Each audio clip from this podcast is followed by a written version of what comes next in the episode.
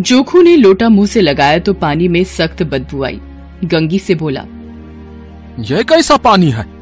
मारे बाँस के पिया नहीं जाता। गला सूखा जा रहा है और तू सड़ा पानी पिलाए देती है। गंगी प्रतिदिन शाम पानी भरकर लाया करती थी। कुआँ दूर था बार बार जाना मुश्किल था। कल वो पानी लाई तो उसमें बू बिल्कुल न थी। आज पानी में बदबू कैसी? लोटा नाक से लगाया तो सचमुच बदबू थी। ज़रूर कोई जानवर कुएँ में गिरकर मर गया होगा। मगर दूसरा पानी आवे कहाँ से? ठाकुर के कुएँ पर कौन चढ़ने देगा? दूर से लोग डांट बताएँगे, साहू का कुआँ गाँव के उस सिरे पर है। परंतु वहाँ भी कौन पानी भरने देगा? कोई तीसरा कुआँ गाँव में है नहीं। जोखू कई दिन से बीमार है। कुछ देर तक तो प्यास रोके चुप पड़ा रहा, फिर बोला अरे, अब तो मारे प्यास के रहा नहीं जाता। ला, थोड़ा पानी नाक बंद करके पी लू, ला। गंगी ने पानी ना दिया।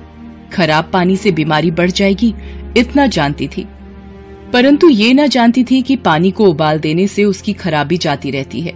बोली, ये पानी कैसे पियोगे? ना जाने कौन जानवर मरा है। कुएँ से मैं दूसरा पानी लाए देती हूँ। जोखू ने आश्चर्य से उसकी ओर देखा। अरे पानी लाएगी कहाँ से? अरे हाथ पाव तुड़वाएगी और कुछ ना होगा। अरे बैठ चुपके से। ब्रह्म देवता आशीर्वाद देंगे। ठाकुर लाठी मारेंगे। साहू जी एक के पाँच लेंगे। गरीबों का दर्द कौन समझता है? हैं? हम तो मर भी जाते हैं। तो कोई द्वार पर झांकने नहीं आता। कंधा देना तो बहुत बड़ी बात है। ऐसे लोग कुएँ से पानी भरने देंगे। इन शब्दों में कड़वा सत्य था। गंगी क्या जवाब देती? किंतु उसने वो बदबूदार पानी पीने को ना दिया। रात के नौ बजे थे। थके मांदे मजदूर तो सो चुके थे। ठाकुर के दरवाजे पर दस पाँच बेफिक्रे जमा थे। मैदानी बहादुरी का तो अब ना जमाना रहा है, ना मौका। कानूनी बहादुरी की बातें हो रही थी। कितनी होशियारी से ठाकुर ने थानेदार को एक खास मुकदमे में रिश्वत दी और साफ़ निकल गए। कितनी अक्लमंदी से एक मार्के के मुकदमे की नकल ले आए। नाजिर और मोहतमीम सभी कहते थे, नकल नहीं मिल सकती। कोई पचास माँगता, कोई सौ।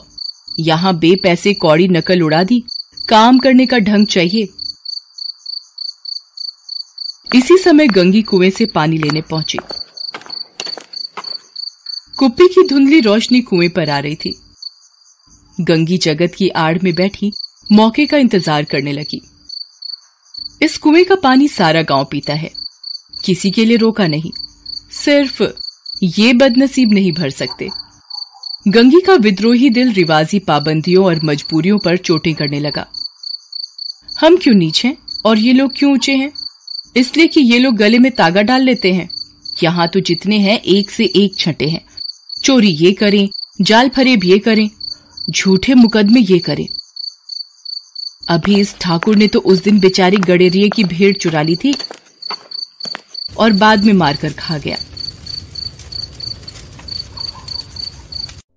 इन्हीं पंडित के घर में तो बारह मास जुआ होता है।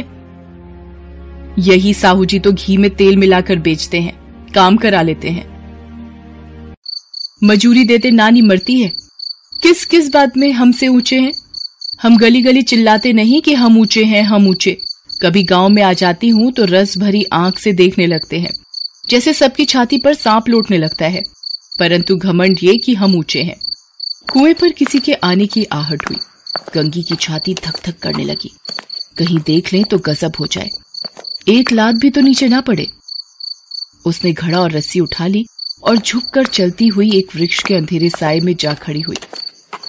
कब इन लोगों को दया आती है किसी पर? बेचारे महजू को इतना मारा था कि महीनों लहू थूकता रहा।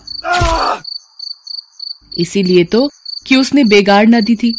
इस पर ये लोग ऊँचे बनते हैं। कुएँ पर स्त्रियाँ पानी भरने आई थी। इनमें बात हो रही थी। खाना खाने चले और हुक्म हुआ कि ताज़ा पानी भर लाओ। घड़े के लिए पैसे नहीं है। हम लोगों को आराम से बैठे देखकर जैसे मर्दों को जलन होती है। हाँ ये तो ना हुआ कि कलसिया उठाकर भर लाते। बस, हुक्म चला दिया कि ताज़ा पानी लाओ। जैसे हम लौंडिया ही तो हैं। लौंडिया नहीं तो और क्या हो तुम? रोटी कपड़ा नहीं पाती? दस पाँच रुपए भी छीन झपट कर ले ही लेती हो। और लौंडिया कैसी होती हैं? मत लजाओ दीदी। छिन भर आराम करने को जी तरस कर रह जाता है।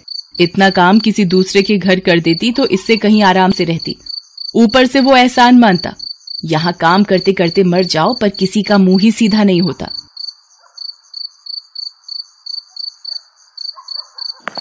दोनों पानी भरकर चली गईं तो गंगी वृक्ष की छाया से निकली और कुएँ की जगत के पास आई।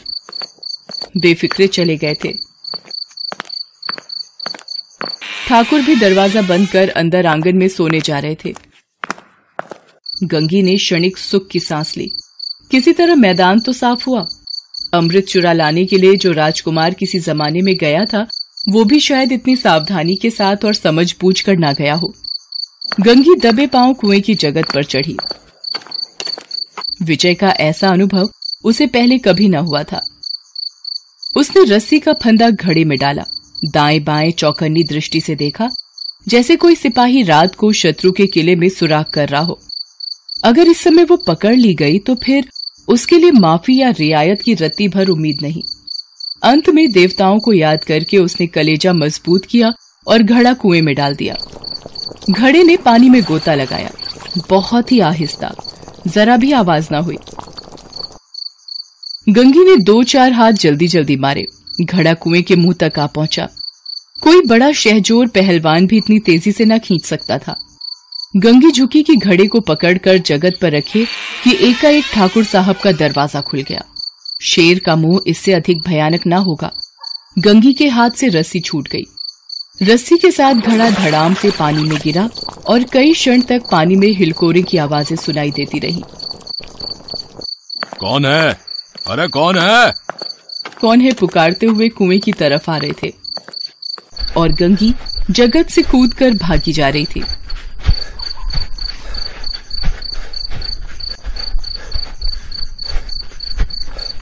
घर पहुंचकर देखा।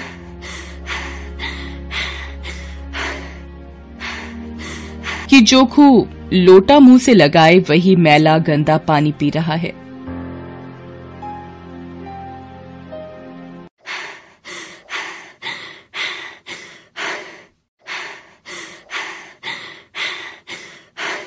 हेलो दोस्तों, कैसे हैं आप सब? हमारी कहानियाँ देखने के लिए हमारे चैनल को सब्सक्राइब कीजिए। और हाँ बेल आइकॉन पर क्लिक करना मत भूलिएगा।